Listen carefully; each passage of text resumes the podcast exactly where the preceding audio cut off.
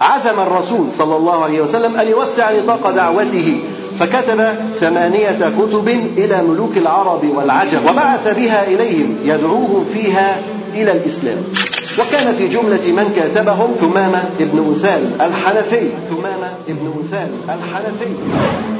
إن البرنامج الذي وضعه النبي صلى الله عليه وسلم إن البرنامج الذي وضعه النبي صلى الله عليه وسلم لدعوة ثمامة كان برنامج طويل الامد، النبي عليه الصلاة والسلام لم ينتظر اسلام ثمامه من أول سؤال، لكن أهم شيء أن يكون في تخطيط للوصول للهدف. انتشار النبي عليه الصلاه والسلام وتوسعه لم يكن توسعا عشوائيا، لكن في دراسة في حكمة. ليه ثمامه لأنه في اليمن وبعيد ومش مشكلة. لا. اقتصاد قريش بيجي من هناك تخطيط في حركة الرسول صلى الله عليه وسلم. ليس هناك عشوائيات. تلقى ثمامه رسالة النبي عليه الصلاة والسلام بالزراية والإعراض. وأخذته العزة بالإثم. ثم إنه ركبه شيطانه فأغراه فأغراه بقتل الرسول صلى الله عليه وسلم ووأد دعوته معه. الدعوات الحقة لا تموت بموت رائدها ولكن تبقى الدعوة ويبقى الدين. الدعوات الحقة لا تموت بموت ولكن ولكن تبقى الدعوة. ويبقى الدين. ويبقى الدين. بسم الله بسم الله الرحمن الرحيم. الحمد لله والصلاة والسلام على رسول الله وبعد. إخوانكم بموقع صوت السلف. صوت السلف. يسرهم أن يقدموا لكم هذه المادة. علما بأن هذه المادة هي الشريط الأول من سلسلة قصة صحابي جليل ثمامة ابن أثال رضي الله عنه. الحمد لله نحمده ونستعينه ونستغفره ونعوذ بالله من شرور أنفسنا ومن سيئات أعمالنا. من يهده الله فلا مضل له ومن يضلل فلا هادي له. وأشهد أن لا إله إلا الله وحده لا شريك له وأشهد أن محمدا عبده ورسوله صلى الله عليه وسلم. ثم أما بعد نبدأ الليلة بمشيئة الله في قصة صحابي جليل وهو ثمامة ابن أثال رضي الله عنه. ثمامة ابن أثال رضي الله عنه. اسمه ممكن يكون غريب علينا شوية لكن كثير من أصحاب الرسول عليه الصلاة والسلام للأسف يعني لا نحفظ بل لا نذكر أسماءهم رضي الله عنهم. مع أن لهم يعني باع عظيم في العمل والبذل لدين الله تبارك وتعالى. فهذا ثمامة ابن أثال رضي الله عنه. كلمة أثال معناها المال والمجد. معناها المال والمجد. فهو اسمه ثمامة ابن أثال يعني عايز تقول ابن المال والمجد والحاجات دي؟ لا بأس. لكن هو اسمه ثمامة ابن أثال ثمامة رضي الله عنه كان قائدا كان قائدا وكان قائد على اليمامة كان قائد على اليمامة. وهذه اليمامة من أنصار مسيلمة الكذاب. وهي من قبيلة بنو حنيفة الذين كانوا يعني يقاتلون مع مسيلمة كما ذكرنا قبل ذلك. فثمامة ابن أسال رضي الله عنه كان ملك من ملوك اليمامة. كان اليمامة عليها رجلان الرجل الأول كان اسمه هوذة ابن علي. هوذة ابن علي. والثاني كان. كان ثمامة رضي الله عنه. ثمامة قائد فذ ورجل آسر يستطيع أن يجمع الناس حوله. فكان ثمامة له كلمة وله قدر وله شأن وله حركة. كان يستطيع أن يتحرك في أماكن كثيرة. فثمامة رضي الله عنه كان قبل إسلامه من أشد الناس عداء للنبي صلى الله عليه وسلم. وهذا نراه كثيرا. يعني كثيرا ما نرى أن هناك أناس كانوا من أشد الناس عداء واعتداء على أصحاب رسول الله صلى الله عليه وسلم وبعد إسلامهم يتغير الحال وتنقلب الأحوال تماما. وما هذا إلا بفضل الله ورحمته. فثمامة رضي الله عنه كان واحد من هؤلاء. كانوا يعني لا يحبون أن يسمعوا اسم النبي صلى الله عليه وسلم ولا ذكره ولا فكره ولا هديه لا يحبون أن يسمعوا شيء عنه صلى الله عليه وسلم. بل وإذا رأوا أحدا من أصحابه حاصروه وقاتلوه. لو واحد من أصحاب الرسول عليه الصلاة والسلام كانوا يحاصروه ويقبضوا عليه ويقتلوه. مش يبقى أسروا ويرجعوه تاني يقتلوه. فهذا يدل على شدة عدائه لأصحاب النبي صلى الله عليه وسلم. ثمامة واحد من الذين فكروا في قتل الرسول عليه الصلاة والسلام. كثير من الناس أيضا فكروا في الاعتداء واغتيال النبي صلى الله عليه وسلم لكن هذا واحد منهم.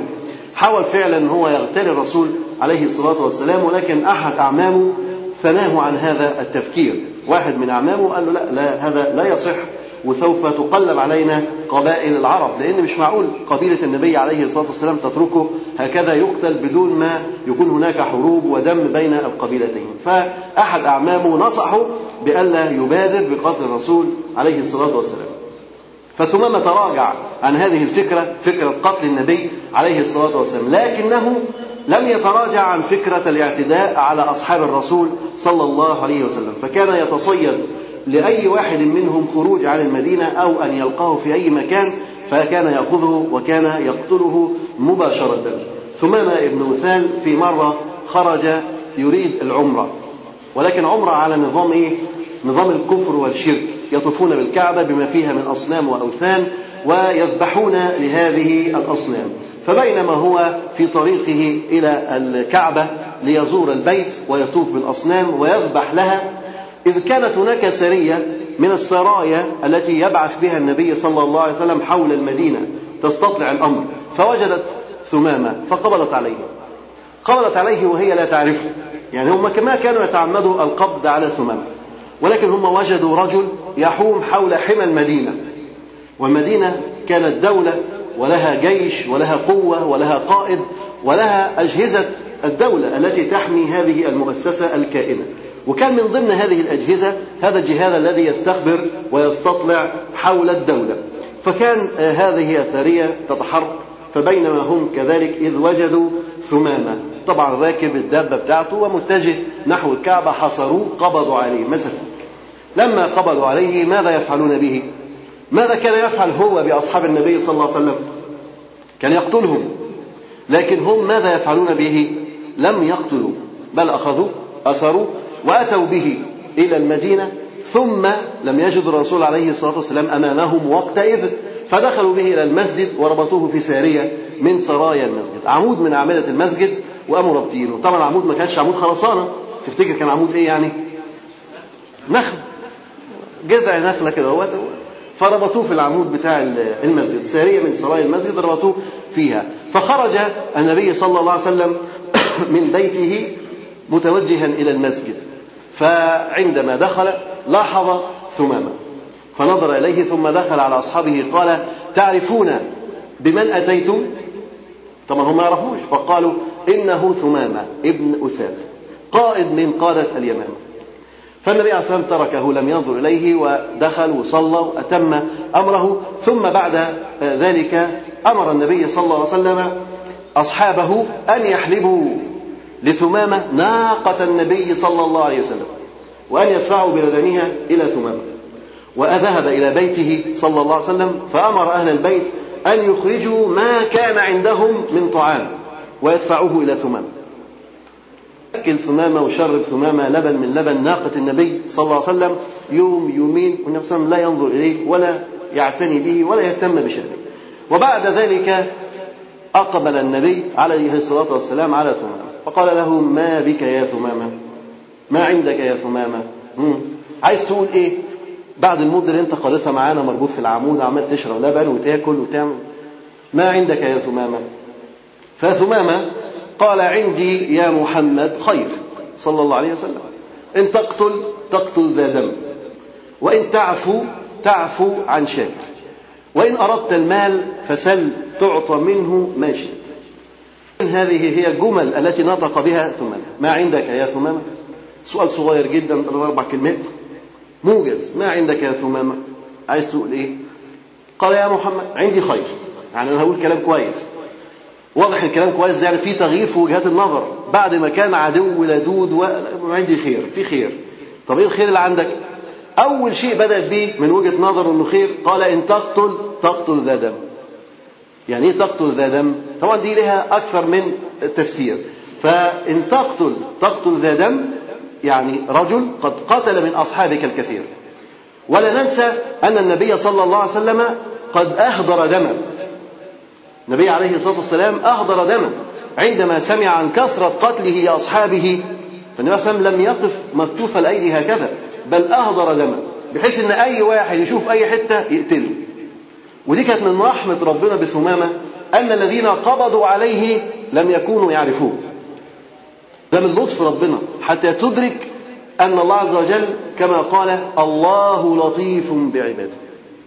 جعل الذين يقبضون عليه لا يعرفونه لأنه لو كانوا يعرفوه لقتلوه ومات على الكفر وانتهى سنما لكن من رحمة ربنا عز وجل ومن لطف الله سبحانه وتعالى بعبده أن يقيد له من لا يعرفوه فقبضوا عليه لم يقتلوه.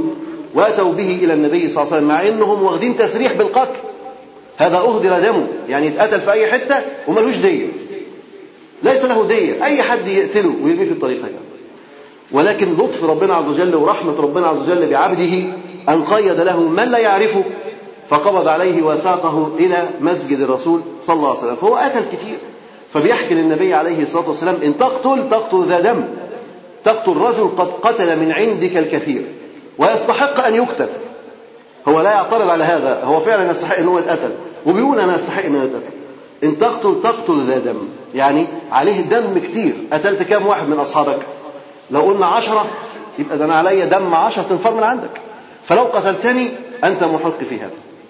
ولكن في بند ثاني هو يطرحه. وإن تعفو تعفو عن شاكر. يعني لو أنت عفوت عني فسوف ترى كيف أشكر هذا العفو.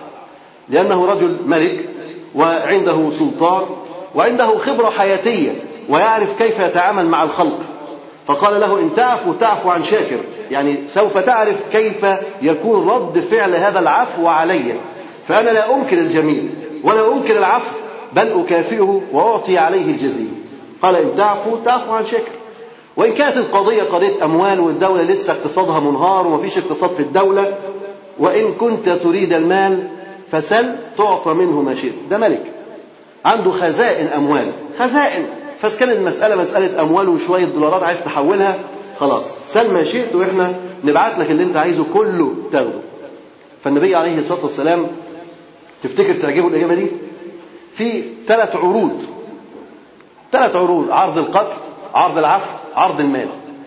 ثمامة لا يتقدم بعرض واحد. ثلاث عروض. حتى يخرج من هذا المأزق الذي هو فيه. ولكن النبي عليه الصلاة والسلام لا يختار أحد هذه العروض. هو بيطرح ثلاثة نقي واحد. لكن النبي عليه الصلاة والسلام لا يختار. هذه العروض كلها لا تناسب. فتركه ومضى النبي صلى الله عليه وسلم بدون ما يجادل ولا يناقش ولا هو ده نتيجة اللبن اللي كنت بشربه لك ولا الأكل اللي كنت بأكله لك. مفيش جدال خالص. فتركه يومين. ساب يومين. وأنت مربوط في السارية وإحنا بنصلي وبنصوم وبنعبد ربنا مفيش مشكلة. خليك مربوط. يومين. يومين في الساريه يقف كما هو. وبعد يومين أقبل عليه النبي عليه الصلاة والسلام مرة ثانية. قال ما عندك يا ثمامه ها أخبار؟ عندك إيه؟ عايز تقول إيه جديد؟ فقال عندي يا محمد خير. ما عندي غير ما قلت لك. لا قلته لك هو هو. طب عيده كده هو هيعيده. قال ما عندي غير ما قلت لك. إن تعفو تعفو عن شاكر وإن تقتل تقتل ذا دم. وإن أردت المال فسل تعطى منه ما شئت. في تغيير ولا مفيش تغيير؟ في تغيير طبعا. ثمامة غير أولوياته بعد ما كان بيقول إن تقتل تقتل ذا دم ودخل عملية بالسيوف لا رجع موضوع السيف ده أخره. واعمل الترتيب تاني. اعفو. يعني أنت تقدر تعفو. بس إن مسألة القتل وال... وأنت ليك إيه عندي وأنا ليك إيه عندي شوف أنا قتلت كام واحد وخد ديتهم والعملية حسابات مادية. ادفع وخد وفك اسري لا الكلام ده مش نافع مع النبي عليه الصلاة والسلام. فقدم العفو أن الرسول عليه الصلاة والسلام صاحب عفو ويستطيع أن يعفو. فقال إن تعفو تعفو عن شاكر أول حاجة. ولو عايز تقتلني أنت حر. أنت تص... يعني لك الحق أن تقتل. فقال إن تعفو تعفو عن شاكر وإن تقتل تقتل ذا دم. وإذا أردت المال فسل تعطى منه ما شئت. هو عمل حاجة؟ هو رتب بس الثلاثة هم هم. نفس الاختيارات الثلاثة بس أعاد ترتيبهم. المشكلة ما كانتش في إن هم مش مترتبين. المشكلة في إن هم مش مناسبين. الثلاث خيارات غير مناسبة. الثلاث حلول غير مقبولة عند الرسول عليه الصلاة والسلام. لم يكن الاختلاف في أن الحل ده مقدم على الحل ده. لم يكن هذا هو الاختلاف. ولكن الثلاث حلول غير مقبولين. ولذلك تركه النبي صلى الله عليه وسلم مرة ثانية. لكن المرة دي ما طولش عليه. راحوا اليوم الثاني على طول. فلما كان الغد دخل عليه قال له ما عندك يا ثمامة؟ جديد بعد ثالث مرة ما عندك يا ثمامة؟ قال ما عندي يا محمد إلا ما قلت لك. إن تعفو تعفو عن شاكر. وإن تقتل تقتل ذا دم وإن أردت المال فسل تعطى منه ما شئت. يعني هو ما رجعش تاني في كلامه. ما رجعش يرتب الكلام من جديد. لا هو خلاص استقر على أن الحق حق النبي صلى الله عليه وسلم أن يعفو. ولذلك قال له إن تعفو تعفو عن شاكر يبقى هو ده الأصل الذي يعني يرجوه من النبي صلى الله عليه وسلم العفو. وكأنه في ثاني مرة بيتوسل بقى إن العفو أنا عايز العفو. يريد العفو حتى يخرج من هذا المكان. فالنبي عليه الصلاة والسلام نظر إلى أصحابه وقال أطلقوا ثمن. هي الثلاث خيارات مش عاجبني لكن أطلقوا ثمن. مشوا روحوا. هو كافر زي ما هو كده على الكفر أطلقوا ثمن فأطلقوا ثمن. فيش حد اعترض. يا رسول الله ده أتى مننا ده أعمى فينا وخلى لا لا أحد يعترض على قرار الرسول عليه الصلاة والسلام. أطلقوا ثمامة ففكوا قيوده وأطلقوه. ثمامة أخذ بعضه وركب الناقة بتاعته ومشي. مشي.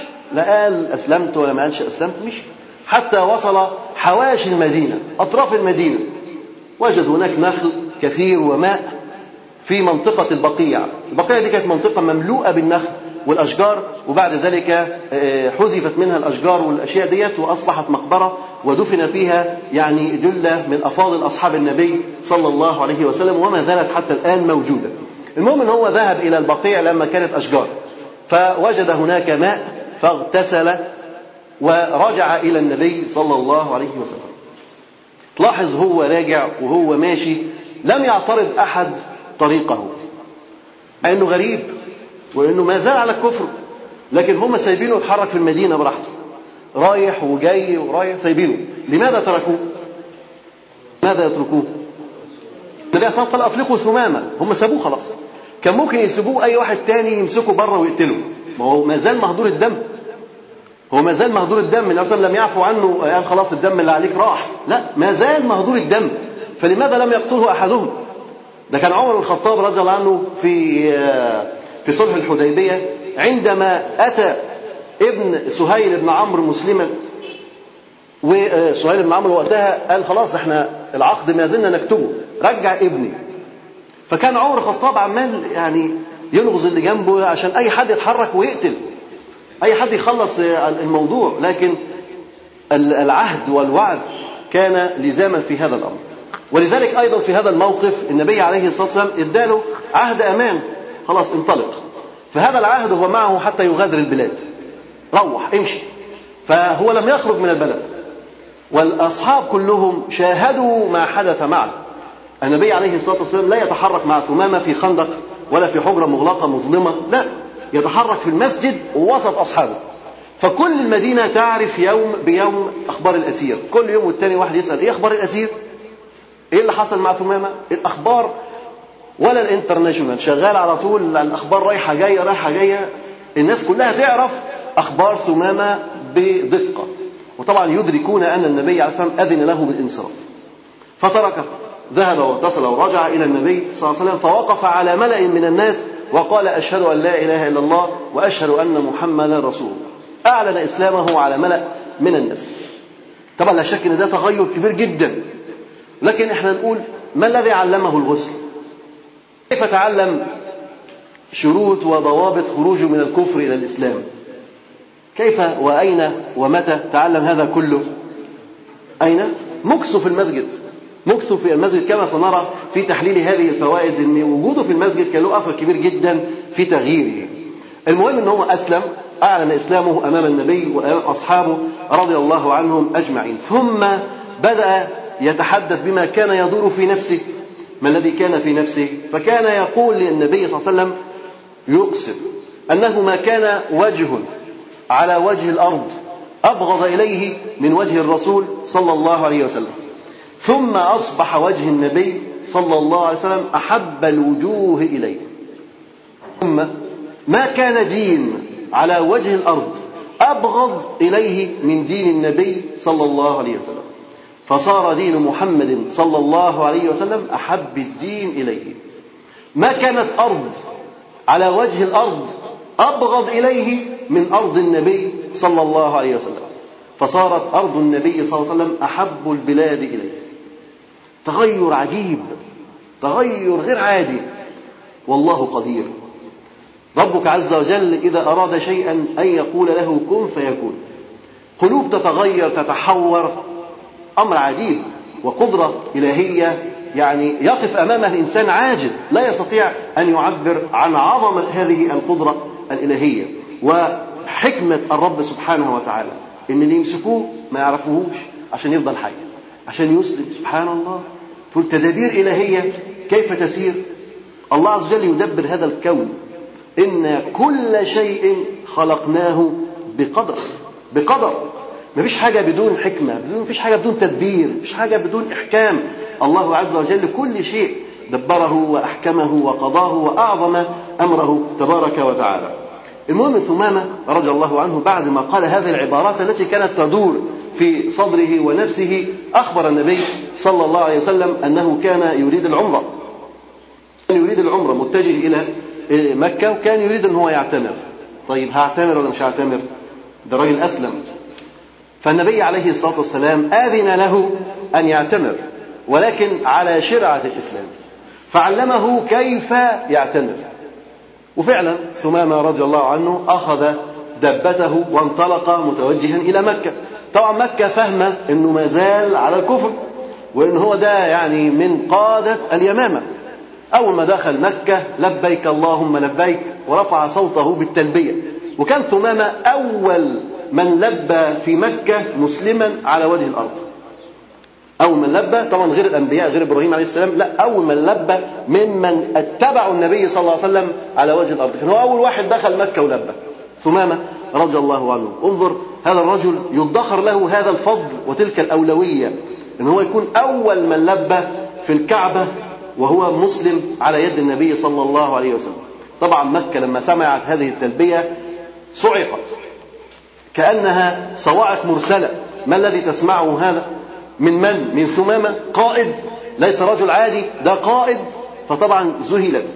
هموا أن يضربوه وأن يلحقوا به لكن الناس كلها عارفاه. فقالوا إنه ملك اليمامة. هتعملوا إيه؟ يعني تخيل كده راجل كبير ولا عظيم ولا رئيس دولة جالك وأعلن إسلامه. حد يقدر يعتدي عليه؟ ما حدش يقدر يعتدي عليه. لازم يبقى في رعاية وفي عناية. فطبعا هو مسلم قدام الخلق هؤلاء جميعا. الناس كلها تحاول ضربه أو قتله لكن قادة قريش تمنع وتحجز لأن هناك علاقات سياسية وعلاقات دبلوماسية بين البلدين بين اليمامة وبين مكة. الذي لا نعرفه أن اليمامة كانت بالنسبة لمكة كالريف. كالريف يعني منها يأكلون. بيزرعوا في اليمامة ويصدروا لمكة. طيب لو ما زرعوش في اليمامة يبقى مكة مش راح تاكل. طب لما نقتل واحد من اليمامة يبقى مكة مش راح تاكل. ولذلك كانوا حريصين على أن يحموا ثمامة رغم أنه مسلم وقال لبيك اللهم لبيك. لكن البطون تفتكر يعني هيتركوا بطونهم تجوع؟ خلاص هيرضوا. يرضوا بوضع ثمامة وأمرهم من الله. مضطرين لذلك إن هم يرضوا بهذا الأمر. فطبعا حاطوا ثمامة ورعوه رغم إنه على الإسلام بالنسبة لهم يعني صبأ ورجع وارتد عن دينهم. لكن ثمامة لم يتوقف عند هذا. ثم ما كفوش إن هو إن هم بيرعوه ويحموه ومحدش يقرب له لا ده هددهم. أنهم لن تصل إليهم حبة بر من اليمامة إلا إذا وافق عليها النبي صلى الله عليه وسلم. فيش أكل جاي غير لما يشر عليه الرسول عليه الصلاة والسلام. يعني اقتصاد قريش في انهيار. قريش تتعرض لمجاعه بين أيام أو شهور. ولا بد من توقيع الرسول عليه الصلاة والسلام وموافقة النبي صلى الله عليه وسلم على أن تملأ هذه البطون الكافرة. شوف بقى النبي صلى الله عليه وسلم ولا مش هيوافق؟ يعني وضع كل إمكانياته وطاقاته في يد الرسول عليه الصلاة والسلام. هددهم لن تصل إليكم حبة من طعام من اليمامة إلا إذا وافق النبي صلى الله عليه وسلم وعمل عمرته ورجع بسلام وأمان. إلى بلده حيث أهله وعشيرته وقبيلته. واعلن اسلامه وناس كتير جدا دخلت في دين الإسلام على يديه هو رضي الله عنه. على يديه. وفعلا منع الميرة والغذاء والطعام عن قريش. طبعا قريش يوم والتاني مستحمل ثلاثة أربعة شهر مستحملة لكن لإمتى هتفضل مستحملة؟ هتستورد منين؟ مش ممكن هتستورد. خلاص مفيش حتة تستورد من إسرائيل هتجي لها حبوب مشعة. مش مش ممكن تجد شيء تأكله من هنا أو من هناك. ماذا تفعل؟ اضطرت أن تتصل بالرسول صلى الله عليه وسلم وتراسله وتناشده بالرحم. إحنا عيلة وإحنا أسرة هنموت من الجوع فضيحة. قريش تموت من الجوع مش لاقيين ياكلوا دي فضيحة. يموتوا هم في حرب ماشي لكن يموتوا في مجاعة أزمة ومأساة. في فلوس لكن مفيش طعام ماذا نفعل؟ أخذوا يتوسلون ويتضرعون ويتقربون ويطلبون من النبي صلى الله عليه وسلم أن يسمح لهم بالطعام. فأذن لهم الرسول. عليه الصلاة والسلام. رغم أن هم على كفر أذن لهم أن يأكلوا ويشربوا فأرسل إليهم ثمامة رضي الله عنهم الطعام والشراب ليأكلوا ويشربوا. طبعا هذا كان لأغراض كثيرة جدا وهذا قد نراه إن شاء الله. ثمامة رضي الله عنه بذل كل جهده في نشر هذا الدين والدفاع أيضا عن هذا الدين. فلما توفي النبي صلى الله عليه وسلم كان ثمامة واحد من الذين وقفوا لمسيلمة الكذاب. لما ارتد الناس وارتد مسيلمة وادعى النبوة كان ثمامة واحد ممن وقفوا وقاموا قوم عظيمة وقفة شديدة وعظيمة يدافع عن النبي صلى الله عليه وسلم ويعلن أنه لا نبي بعد النبي صلى الله عليه وسلم وأن هذا كذب وباطل. وأخذ يحارب ثمامة آه، أخذ ثمامة يحارب مسيلمة الكذاب حتى قضي أمره وقتل هذا الرجل المرتد الفاسق. وكان لثمامة رضي الله عنه جولات وجولات مع أصحاب الرسول عليه الصلاة والسلام لنصرة هذا الدين حتى توفاه الله سبحانه وتعالى. نمر مرورا سريعا بقى على فقرات وكلمات هذه القصة المباركة. فثمامة ابن أثال رضي الله عنه يضرب الحصار الاقتصادي على قريش. هذا عنوان وضعه المؤلف وكأنه هو لفت نظره أن هذه حادثة جديدة في عصرها. يضرب الحصار الاقتصادي على قريش. يقول وفي السنة السادسة للهجرة عزم الرسول صلى الله عليه وسلم على أن يوسع نطاق دعوته إلى الله فكتب ثمانية كتب إلى ملوك العرب والعجم وبعث بها إليهم يدعوهم فيها إلى الإسلام سنة كم؟ ستة هجرية يعني بعد كم سنة؟ كم سنة الدعوة؟ إخوانا ستة زائد 13 ب 19 19 سنة بعد 19 سنة من الدعوة النبي عليه الصلاة والسلام بدأ بعد 19 سنة بدأ يراسل الغرب بدأ يراسل العجم والعرب يدعوهم إلى الإسلام بدأ يتوسع بعد 19 سنة. ماذا كان يفعل النبي صلى الله عليه وسلم في هذه المدة كلها؟ 13 سنة فين؟ في مكة. ماذا يفعل؟ يربي الرجال. القل يربي الجبال. يربي الجيل الذي سوف يحمل هذه الدعوة ويحمل هذه الأمانة. 13 عام. يقوم النبي صلى الله عليه وسلم ببناء وتشييد هذا الجيل الجديد الذي سوف يكون على عاتقه هذا العبء العظيم نشر الدين في كل ربوع الأرض. 13 سنة. ينقسم فيها هذا العمر إلى فترات سرية وفترات جهرية. فترات اضطر النبي فيها صلى الله عليه وسلم إلى الإصرار بدعوته. سرية. لا يستطيع أن يتكلم. لا يستطيع أن يعلن عن هوية هذا الدين الجديد بصورة عامة للملأ. ولكن كان التحرك في هدوء وكان التحرك ببطء لمرور سنوات وما زال العدد قليل. ثلاث سنوات يمر وما زال العدد قليل. قليل. أصابع اليد كده نعد الأصحاب وتمر العشر سنين وما زال العدد أيضا قليل. يعني بعد عشر سنين لسه ما وصلوش ما عدوش المية. ما عدوش. لسه بعد عشر سنين. لكن كل واحد منهم يصلح أن يكون أمة.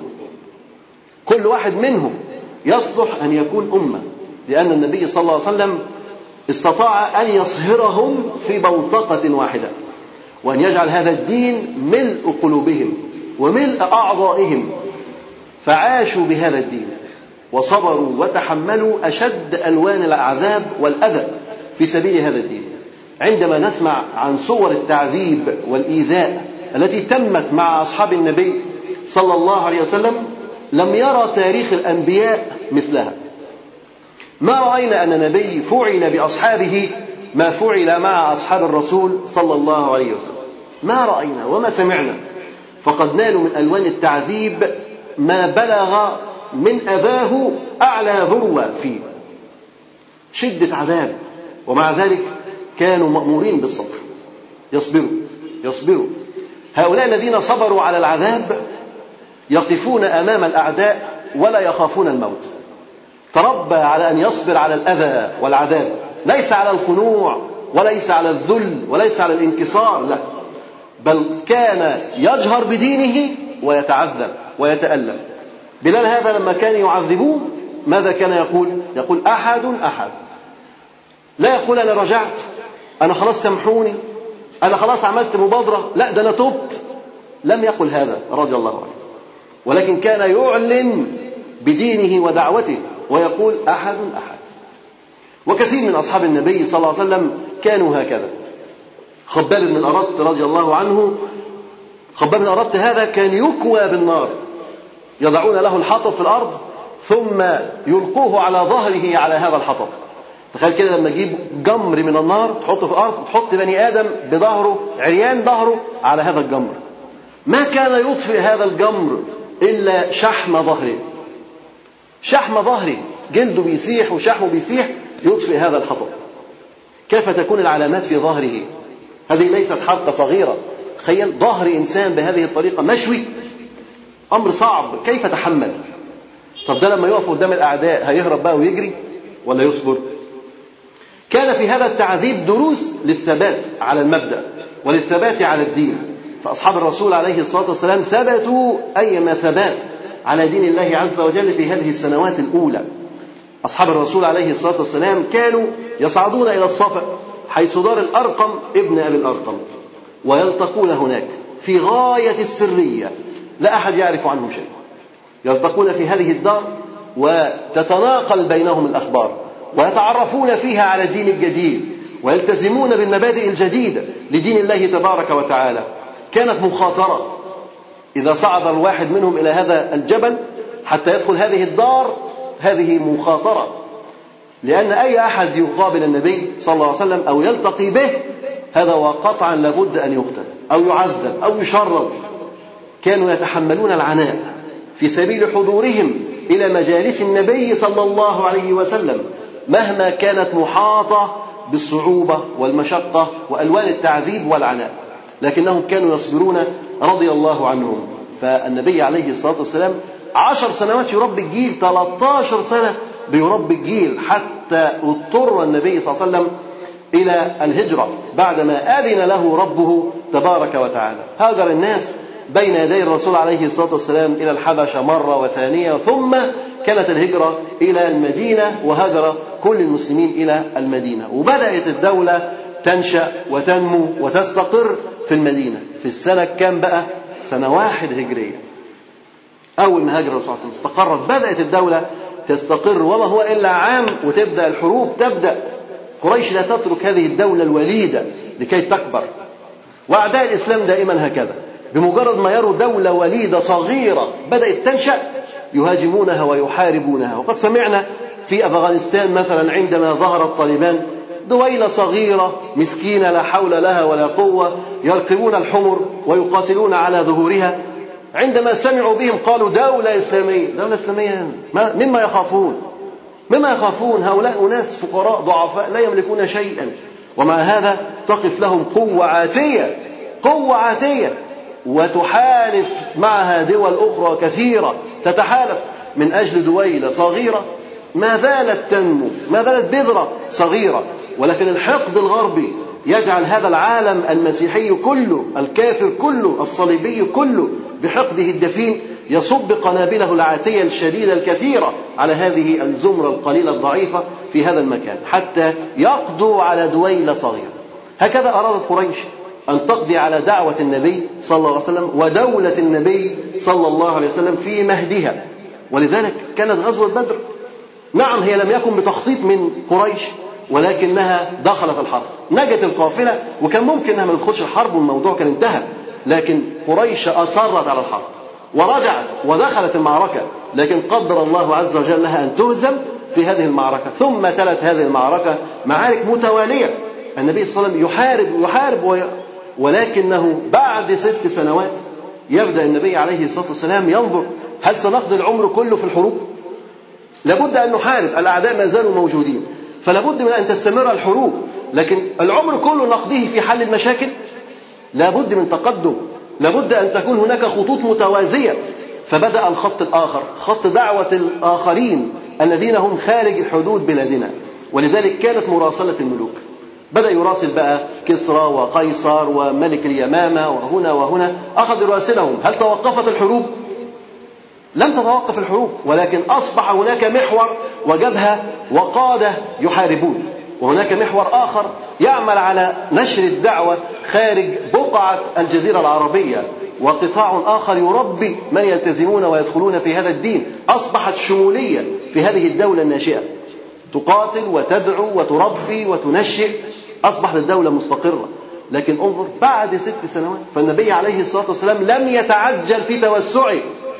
لم يتعجل في توسعه. ربما تبدأ أنت في مكانك سنة لا تعمل شيء. إلا أشياء يسيرة جدا. لكن هذه ليست المشكلة. المهم أن تستمر في البناء. ممكن أول سنة تكون فيها صعوبات شديدة. تخيل مثلا إذا أردنا بناء عمارة ضخمة. أصعب شيء وضع الأساسات. أصعب شيء إن أنت تنقف الأرض تفحر وتفحط وتحط حديد وأسمنت وأعماق تحت. تبص تلاقي ونش طويل 20 متر عمال يضرب في أعماق الأرض. طلع طين وحط أسمنت وحديد وبعد شهور تبص تلاقي مفيش حاجة على وش الأرض. لسه مفيش حاجة. أكوام من الطين وشوية أسمنت وشوية حديد مش فاهمين إحنا إيه اللي بيحصل. لكن الذي يحدث هو أهم مرحلة في البناء. وضع الأوتاد وضع الأعمدة. وضع الجذور. وكلما كان الجذر يضرب في أعماق الأرض كان هذا البنيان أقوى وأمثل. فتضرب أنت في أعماق الأرض. وبعد ذلك بعد الفترة الطويلة تجد العمارة والبرج الشاهق خلال شهر. كل 10 15 يوم يصب دور. كل 10 15 يوم يصب دور. خلاص احسبها. صب الخرسانة حط فك الحديد وحط خشب جديد وحط أسمنت وفك وحط على طول مجرد ما يفك وينشف يحط غيره. خلاص الموضوع بقى سهل انتهى. لكن أخطر مراحل المراحل الأولى. مش ممكن يفحر من غير ما يخطط على الورقة يقول لك هحط هنا عواميد إيه؟ العمود اللي هيحطه في الأرض دي هيفضل طول العمارة عمود. ولا هيغير كل دور مكان الأعمدة؟ في حد هندسة هنا ولا إيه؟ مش ممكن. هو العمود اللي اتحط هنا هيفضل من أول الأرض لغاية آخر دور في العمارة هو عمود. إذا لابد أن يوضع بعد خطة بعد دراسة. إذا وضع هذه الأعمدة والتنسيق هذا اللي هو قبل الميلاد فيما يبدو لنا هو من أخطر المراحل. إنك أنت تبني بناء تحت الأرض. محدش شافه مش بيقول يعني في سراديب وفي الدرة لا. بناء في الطينة. بناء تحت في الأعماق. الناس تقول له ليس له أهمية ليس له قيمة ده في الطينة.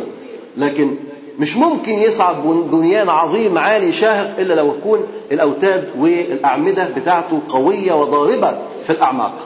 ولذلك النبي عليه الصلاة والسلام كان حريصا على أن يكون الرجال رجال أعمدة ضاربين في أصول وجذور هذا الدين المتين. بدأت هذه التوسعات. كما ذكرنا الإنسان ما يكونش متعجل بالتوسع. عايز يتوسع على طول يفتح هنا ويفتح هنا ويعمل نشاط هنا ونشاط هنا ونشاط أنشطة كثيرة جدا. طب وبعدين؟ من الذي سيتابع هذه الأنشطة؟ من الذي يتمم هذه الأنشطة؟ كان النبي عليه الصلاة والسلام يحب إذا عمل أحدكم عملا أن يتمه إذا كنت بتيجي تعمل عمل تتمه ما تعملش أعمال ناقصة وللأسف إن إحنا كلنا كده إلا من رحم الله.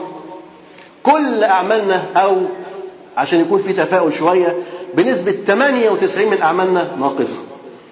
ناقصة. حتى لو أنت جيت تعمل لنفسك كوباية شاي في البيت. دي بسيطة. آه تخيل. ناقصة برضه المفترض المفترض لما تيجي تعمل حتى هذا الكوب من الشاي انت بتعمله بنفسك. يعني اخدم نفسك بنفسك. انت راجل أعزب. هتعمل إيه؟ المفترض إنك انت هتحط المية في البراد وبعدين انت اللي هتولع وانت اللي هتحط الشاي وبعدين انت اللي هتصب وانت اللي هتشرب. وبعد كده بتحط الكوباية في الحوض. مش كده؟ مين اللي هيغسلها لك؟ ما انت عارف إنك مش متجوز. وانت عارف إن ما حدش يغسل لك كوباية. ما خلصتش ليه الموضوع مرة واحدة؟ تركنه ولما تيجي تحتاج للكوبايه تقوم جاي غاسلها لأنك أنت احتجت لها. أعمال ناقصة. حتى في كوباية الشاي اللي تشربها ما بالك ببقيه الأعمال؟ اسأل نفسك بقى أنت كده كم كتاب خدته من أوله لآخره؟ أعمال ناقصة قطعا قطعا قطعا أعمال ناقصة. ولذلك نقول إن الأعمال الناقصة دي خطأ. لابد أن نتمم الأعمال. وأحب الأعمال إلى الله عز وجل ادومها وان قل الإنسان يعمل أعمال صغيرة يخلصها. ولذلك لما تضع مناهج أو برامج حط برنامج صغير. برنامج صغير يخلص. ندخل على برنامج تاني يخلص. مفيش مشكلة. يخلص. كل ما يخلص برنامج حط برنامج تاني. لكن تحط برنامج ضخم كبير. وبعدين ما تخلصش منه حاجة. هذا خطأ. إن البرنامج الذي وضعه النبي صلى الله عليه وسلم لدعوة ثمامة كان برنامج طويل الأمد. النبي عليه الصلاة والسلام لم ينتظر إسلام ثمامة من أول سؤال. ولكن سأله تاني ما كانش منتظر.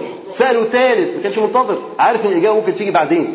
مش مشكلة. لكن أهم شيء أن يكون في تخطيط للوصول للهدف. هدف واضح؟ خد مشوار فيه مش مشكلة. أهم حاجة أنك أنت تكون على خطى ثابتة. وخطى واضحة. وأهداف واضحة. ولذلك النبي صلى الله عليه وسلم كان أهدافه وخططه وبرامجه واضحة وضوحا جليا توسعه لم يكن توسع عشوائيا. ولكن هو يتوسع. سوف يخاطب ملوك. يدعوهم إلى الإسلام. ممكن الملوك دول يكونوا ساكتين يعني سلبيين من ناحية المد الإسلامي والتوسع الإسلامي.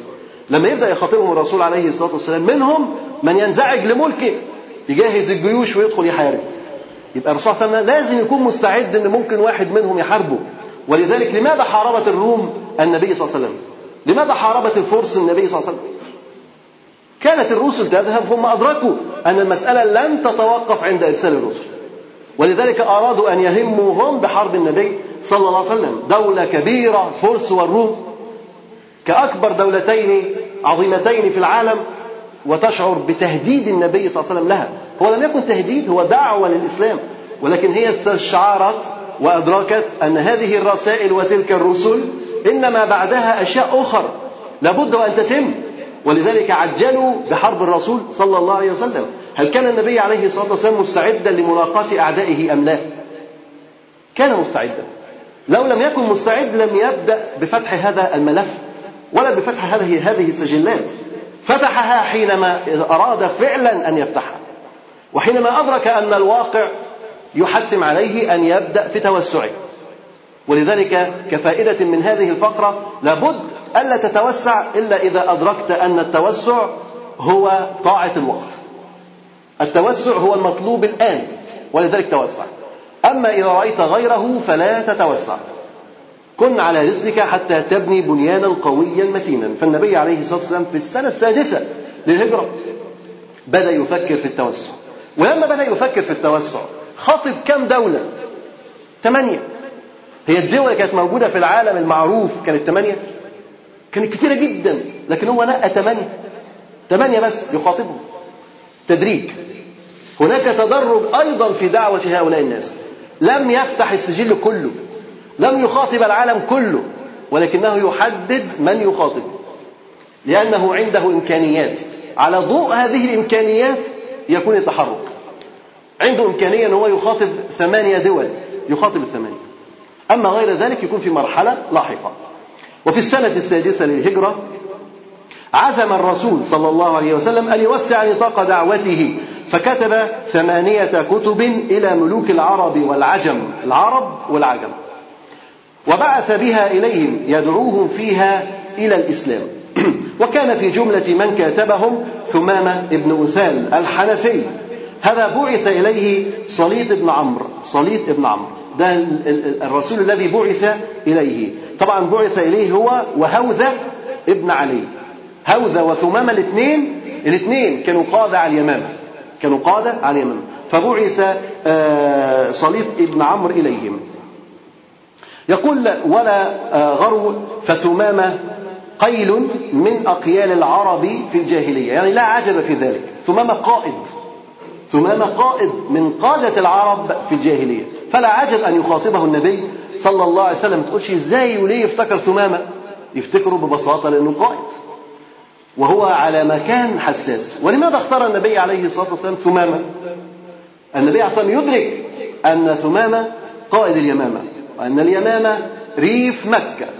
فإذا وضع الرسول صلى الله عليه وسلم يده على ريف مكة فقد وضع يده على قلب وبطن مكة.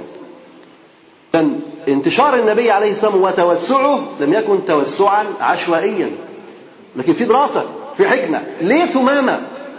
مع إنه في اليمن وبعيد ومش مشكلة. لا. اقتصاد قريش بيجي من هنا. لماذا بدر ومعركة بدر؟ ولماذا القوافل تقف لقطع الطريق على قريش هنا؟ لأنها تسافر إلى الشام. يبقى لابد من ملاقاتهم في هذا المكان. هناك تخطيط في حركة الرسول صلى الله عليه وسلم. ليس هناك عشوائيات. لا تتصور أن هذا الدين انتشر هكذا بالعشوائية. لابد من الترتيب. لابد من الإعداد. لابد من التريث والتحرك خطوة بخطوة. لانتشار وتوسع هذا الدين العظيم. وسيد من سادات بني حنيفة المرموقين وملك من ملوك اليمامة الذين لا يعصى لهم أمر. يعني رجل مسموع الكلمة لا أحد يستطيع أن يعصي له أمر. تلقى ثمامة رسالة النبي صلى الله عليه وسلم بالزراية والاعتراض وأخذته العزة بالإثم. هكذا شأن الملوك غالبا.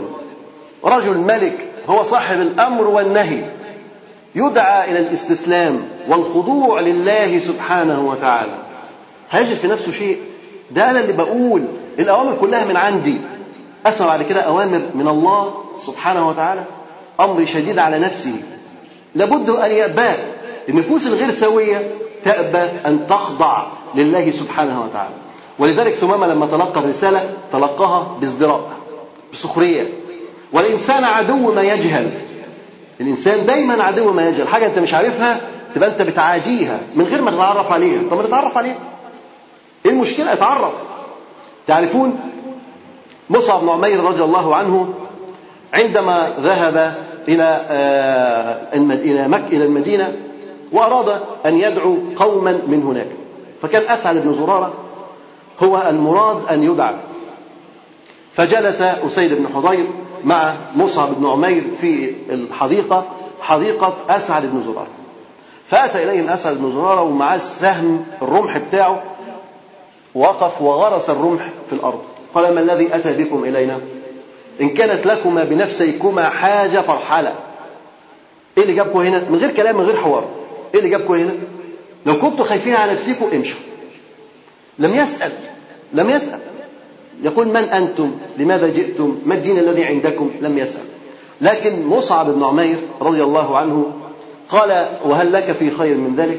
إيه رأيك لو قلت لك حاجة أفضل من كده بدل ما تهددنا بالقتل إيه رأيك في حاجة أفضل من كده؟ قال وما ذاك. وده صوره من الإنصاف. إن واحد يقول لك إيه رأيك؟ طب تسمع حاجة أحسن؟ أنت ممكن تقول ما فيش أحسن من اللي أنا بقوله. أنت هتقول إيه؟ أنا قلت خلاص ما تقولش أنت.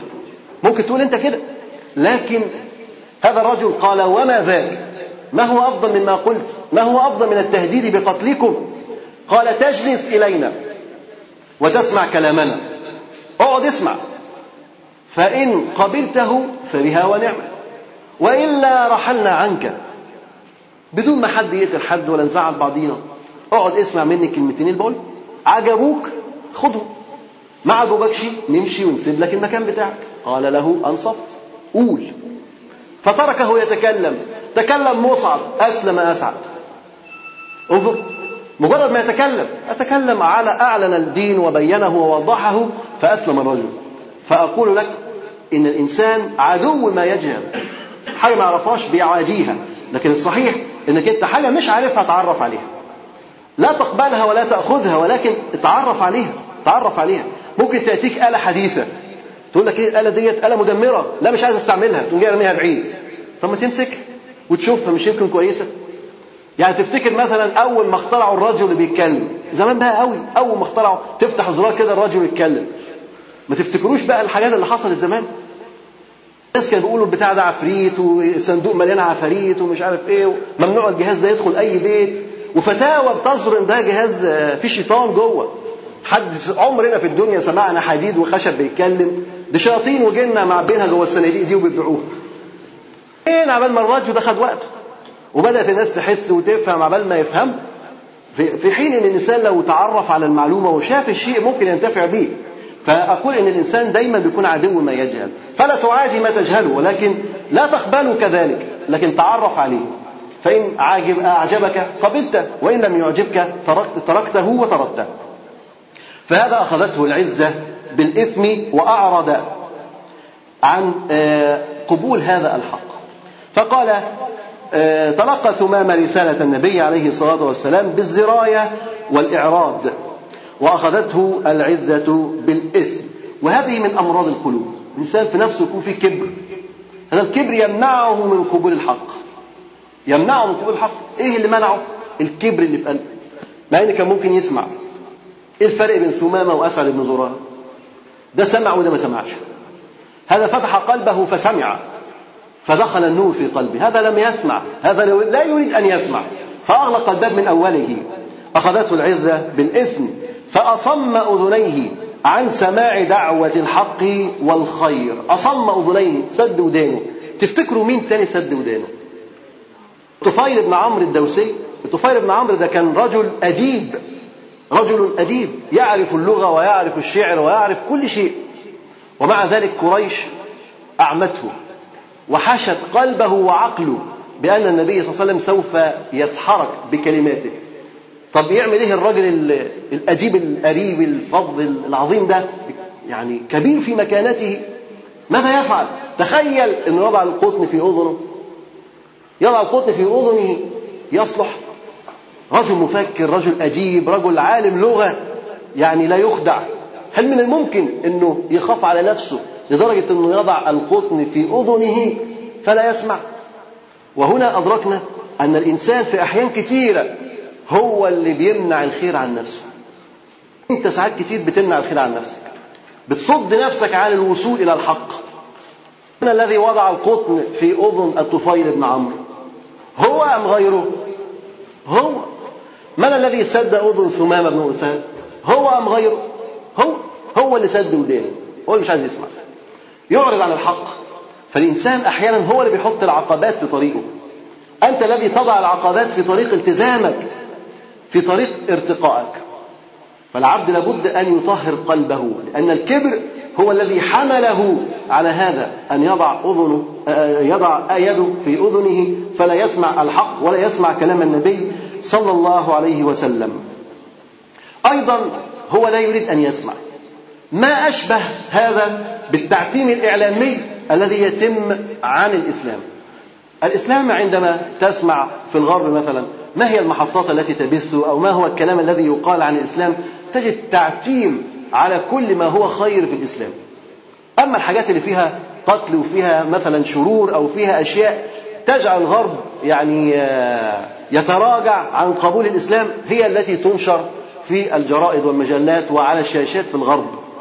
لو وجدوا مثلا حادث واحد بيذبح واحد مثلا يعني يوم جايبين صوره في الايه؟ في الجرايد والتلفزيونات وكل شوية يعيد المنظر في التلفزيون إن مش عارف مين قتل السفير المين يفضلوا يعيدوا المنظر كل شوية، طب ليه؟ ليه طب أنتوا بتقتلوا أكتر من كده؟ ليه بيحصل كده؟ حتى ينفر الناس من الإسلام. حتى ينفر، يجيب لك مثلا واحد في شاشة تلفزيون لحيته منكوشة وشعره منكوش يقول لك هؤلاء هم المسلمون. هم دول المسلمين. لحية منكوشة وشعر منكوش ومش عارف إيه، إيه المطلوب يعني؟ مش هقول لك احلق لحيتك لا ولا صرح بس صرح. هو عايز يبعد الناس عنك ويجعلهم يصدون عنك يبعدون عنك. لا يقبلون منهجك لا يقبلون فكرك. إزاي؟ يبديك أنت في صورة مشوهة. يخليك تطلع في صورة مشوهة. كلمات مبتورة يشعر الآخرين بأنك أنت لا تفهم شيء أو لا تفقه شيء. هذا تعتيم إعلامي كما وضع يده واصابعه في أذنه. كذلك أجهزة الإعلام تحاول أن تضع القطن في أذن الناس حتى لا يسمعون الحق ولا يصل الخير إليهم. ولكن الله متم نوره ولو كره الكافرون. وكما ذكرنا في قصة طفيل بن عمرو أنه مهما وضع أصابعه في أذنه ووضع القطن في أذنه فإذا أراد الله عز وجل لعبد أن يولد من جديد فهو سيولد من جديد. مهما وضع التدابير حتى لا يسمع هذا الدين لو أراد الله عز وجل لقلبه أن يولد من جديد سوف يولد هذا القلب من جديد. لا محالة. مهما يضع القطن في أذنه. ولكن المشكلة أنه بيأخر نفسه كتير. ثمامة تأخر إسلامه. ثمامة ممن تأخر إسلامهم. ده في السنة ستة هجرية. ستة هجرية بدأت الرسل وهو ما اتقبضش عليه في سنة ستة هجرية ده اتقبض عليه بعدها. بعدها فترات ممكن في سنة 8 في سنة بعدها فترة تأخر إسلامه وفترة مكة وفترة المدينة أسلم في الأواخر. آه، الكبر الذي في القلب يؤخر العبد. يؤخر العبد. ولذلك العبد لابد إن هو يكون سباق ويبادر إلى الأعمال الصالحة. فوضع فأصم أذنيه عن سماع دعوة الحق. ثم إنه ركبه شيطانه فأغراه بقتل الرسول صلى الله عليه وسلم ووأد دعوته معه. أغراه شيطانه بقتل الرسول عليه الصلاة والسلام ووأد الدعوة كذلك معه. فأعداء هذه الدعوة يعتقدون أنهم إذا قتلوا الرسول ماتت الدعوة. إذا قتلوا الداعي ماتت الدعوة. الدعوات الحقة لا تموت بموت رائدها الدعوة الحقة لا تموت بموت رائدها ولكن تبقى الدعوة ويبقى الدين لأنه دين الله تبارك وتعالى. أحيانا يحاولون قتل صاحب العقيدة قتل صاحب الفكرة قتل صاحب المنهج ليقضوا على انتشاره من أول أمره. وأحيانا يحاولون تعذيب وتشريد من اتبعوه على هذا الأمر حتى تضعف شوكته ويقل انتشاره. ولو رجعنا إلى قصة أصحاب الأخدود وهذا الغلام هذا الغلام عندما سمعوا بأمره ماذا فعلوا؟ أخذوا من آمنوا معه أولا وأخذوا يعذبوهم حتى دلوا على الغلام. جليس الملك جليس الملك رغم إنه راجل كان بيقعد جنب الملك وعلى إيده اليمين ومستشاره لكن الكرسي ما فيهوش كبير. هتزقني من على الكرسي هذبحك. فكان هذا من جليس الملك. لما لقى أن جليسه أسلم أخذ يعذبه حتى دل على من كان سببا في إسلامه. كان الغلام طفل صغير ساب الجليس ودخل على الغلام. يريد أن يصل إلى صاحب الدعوة حتى يقضي عليها. فإذا قضى عليها يتخيل أن الدعوة قد ماتت. فترك الجليس ثم انتقل إلى صاحب الدعوة الغلام. فأخذ ينظر إلى الغلام غلام صغير ليس له أن يتكلم هذا الكلام. لابد له من معلم. ولذلك أخذ يعذبه حتى دل على الراهب. وهنا أدرك بداية الخيط الراهب. وعندما نظر إليه تذكره هذا راهب له معه قصص طويلة فأدرك أن هذا هو بداية الخيط. ماذا فعل بالراهب؟ بداية المساومة. ارجع عن دينك. لا مش راجع اقتل. خلاص. تصفية جسدية. تصفية جسدية للدعاة تصفية جسدية لكل من يعارضون منهج القائد. تصفية جسدية. ثم أتى على هذا الغلام. غلام صغير. لسه العمر أمامه. ارجع عن دينك. إغراءات. لكن الغلام يصمد. فيقتل. ولكنه لا يقتل من أول مرة. مرة يودوه على الجبل. مرة يودوه في الكركور على المركب. مرة يحاول ضربه بالسهم. ولكن كل هذه المحاولات تفشل لكن في النهاية يقتل الغلام. وظن أن ها هنا انتهت القضية وأن بقتل الغلام قتلت الدعوة وضربت في مقتل.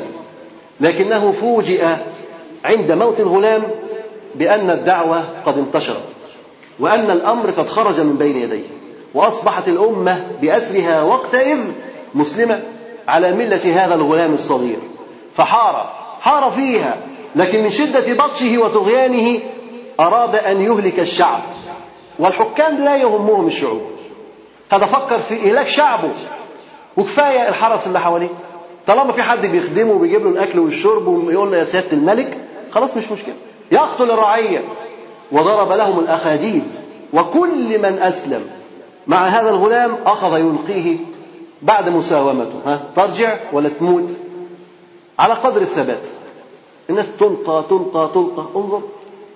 إهلاك الشعوب من أجل بقاء الملوك. الذين يبقون على الظلم والطغيان. يقتلون. لكن أين الذين ماتوا وقتلوا؟ في جنات النعيم إن شاء الله. لأنهم ماتوا على التوحيد. هنا أيضا يحاول ثمامة قتل النبي صلى الله عليه وسلم. لعله يظفر بهذا الفوز العظيم بالنسبة له. أن يضرب الدعوة في مقتل. ويقضي على هذه الدعوة من أصولها ومن رأسها لكن لا يوفق لهذا الأمر. يقول وكادت تتم الجريمة لولا أن أحد أعمامه أعمام ثمامة أثناه عن عزمه في آخر لحظة. من الذي تدخل لمنعه؟ من الذي عم عمه ده كان مسلم؟ كان كافر. كافر. ولتدرك أن الله عز وجل ينصر هذا الدين بالرجل الفاجر وأقوام لا خلق لهم. يعني ناس ما لهمش علاقة بالدين. يتدخلوا ليس لنصرة الدين ولكن ممكن لأغراض شخصية. ولكن يكون في ذلك النصر والتأييد لهذا الدين ولهذه الدعوة. هنا أيضا لتدرك أن الله سبحانه وتعالى يدافع عن الذين آمنوا. إن الله يدافع عن الذين آمنوا. مهما كنت صاحب دعوة طالما دعوة حقة قوية متينة وأنت صامد اصبر اصبر. الله سبحانه وتعالى سوف يدافع عنك. بقدر إخلاصك يكون هذا الدفع. بقدر إخلاصك يكون هذا الدفع. كل ما الإنسان كان مخلص لله تجد أن الله عز وجل يدافع عنه. قل الإخلاص يقل هذا الدفع. ولذلك العبد إذا أراد النجاة وأراد أن يدافع عنه بصفة دائمة وينال هذا التوفيق من الله سبحانه وتعالى لابد أن يكون الإخلاص رفيقه وحليفه دوما. وإلا فالأعمال لا يقبلها الله سبحانه وتعالى. يقول فأثناه في آخر لحظة فنجى الله نبيه صلى الله عليه وسلم من شره. لكن ثمامة إذا كان قد كف عن رسول الله صلى الله عليه وسلم فإنه لم يكف عن أصحابه. هو فعلا توقف عن مقاتلة النبي صلى الله عليه وسلم أو قتله. لكن هل كف عن إيذاء أصحاب الرسول عليه الصلاة والسلام؟ لم يكف. لم يكف عن إيذاء أصحابه. حيث جعل يتربص بهم حتى ظفر بعدد منهم وقتلهم شر قتله. يعني كان بيقتلهم وكان يمثل بأجسادهم ويعذبهم تعذيب شديد قبل ما يقتلهم. فأهدر النبي صلى الله عليه وسلم دمه. أهدر النبي صلى الله عليه وسلم دمه. هكذا الداعي إلى الله. القائد المربي يتألم لتألم أتباعه. مش هو اللي بتصيبه الضربات لكن هو اللي بيتألم لتألم إخوانه وأصحابه وأتباعه. هذا حال الدعاة الصادقين. لا يقول نفسي نفسي ليس ها هنا في الدنيا. نفسي نفسي هذه في الآخرة ولست أنت الذي تقول. إذا الدعاة الصادقين المخلصين هم الذين يخافون على أتباعهم. لا يريدونهم الموارد أو المهالك. لا يعرضونهم للمهالك ولكن يحافظون عليهم بقدر الإمكان. يحافظون عليهم كما يحافظون على أنفسهم. كنت أنت مثلا تقود بعض إخوانك فلا بد أن تحافظ عليهم. لا تعرضهم للمضرة ولا للمخاطر بقدر ما تعالج أنت نفسك وتحميها من الوقوع في الأضرار والمشاكل. لأن جسدك وجسدهم واحد نفسك ونفسهم واحدة أنا وأنت نفس واحدة. لابد أن يكون الأمر كله جملة واحدة. ندافع معا عن أنفسنا نحمي أنفسنا معا. النبي صلى الله عليه وسلم من شدة حزنه على أصحابه الذين قتلوا أهدر دمه. من يراه في أي مكان يقتل هذا الرجل؟ وأعلن ذلك في أصحابه. طبعا لما يعلن ذلك في أصحابه الأصحاب يعني يشعروا أن قائدهم يدافع عنهم. تخيل كده مثلا لما يحدث إن واحد من أبنائك أو من آه، إخوانك أو ممن يتبعوك يصيبه ضر وأنت تدافع عنه وتأتي له بحقه بقية إخوانه سوف يشعرون أن حقهم لن يضيع إذا تعرضوا لمثل ما تعرض له. ولذلك يعملون معك باطمئنان. يكون في اطمئنان يكون في اطمئنان في العمل وفي طريق الدعوة إلى الله سبحانه وتعالى ويعلمون أنك تحافظ وتدافع عنهم بقدر ما يمكنك وأن نفسك ونفسهم نفس واحدة. وأعلن ذلك في أصحابه. ومن وسائل الصبر عن الدعوة من وسائل الصبر يعني على هذه الدعوة أن الإنسان يتذكر ما له عند الله سبحانه وتعالى من الأجر والثواب. وأيضا من وسائل الصد وإبعاد الناس عن الدعوة تعذيب الذين يؤمنون وتعذيب الأتباع. تبص مثلا أخ يلتزم يلتزم في المسجد مع الشيخ فلان أو الشيخ فلان وتبص تلاقيه لو حصل له أي مكروه يتاخد ويتعذب وليه ده كله؟ عشان بيصلي في المسجد الفلاني أو ماشي مع الشيخ الفلاني. لماذا هذا التعذيب؟ لصده لإبعاده عن طريق الله تبارك وتعالى. لكن الدعاة الصادقين لا يعرضون أنفسهم ولا ابنائهم لمثل هذه الأمور. ولو الإنسان تعرض لمثل هذا البلاء ماذا يفعل؟ يصبر ويحتسب الأجر عند الله سبحانه وتعالى. النبي عليه الصلاة والسلام كان يمر على بعض أصحابه وهم يعذبون. ومع ذلك كان يأمرهم بالصبر. صبرا آل ياسر. إن موعدكم الجنة. صبرا آل ياسر. يشق عليه ويتألم صلى الله عليه وسلم لأنهم يعذبون. وأنه لا يملك لهم حولا ولا قوة. ومع هذا يصبرهم. صبرا آل ياسر. إن موعدكم الجنة. طريق الله سبحانه وتعالى والطريق إلى الجنة ليس مفروشا بالورود ولكن في عناء وفي مشقة وفي تعذيب وفي اضطهاد وفي كل شيء لكن لابد الإنسان يصبر يصبر حتى ينال الأجر والثواب. نتوقف إن شاء الله هنا ونستكمل بشيء الله في الأسبوع القادم. وسبحانك اللهم وبحمدك أشهد أن لا إله إلا أنت أستغفرك وأتوب إليك. والسلام عليكم ورحمة الله وبركاته. مع تحيات إخوانكم بموقع صوت السلف. صوت السلف. والسلام عليكم. ورحمة الله وبركاته.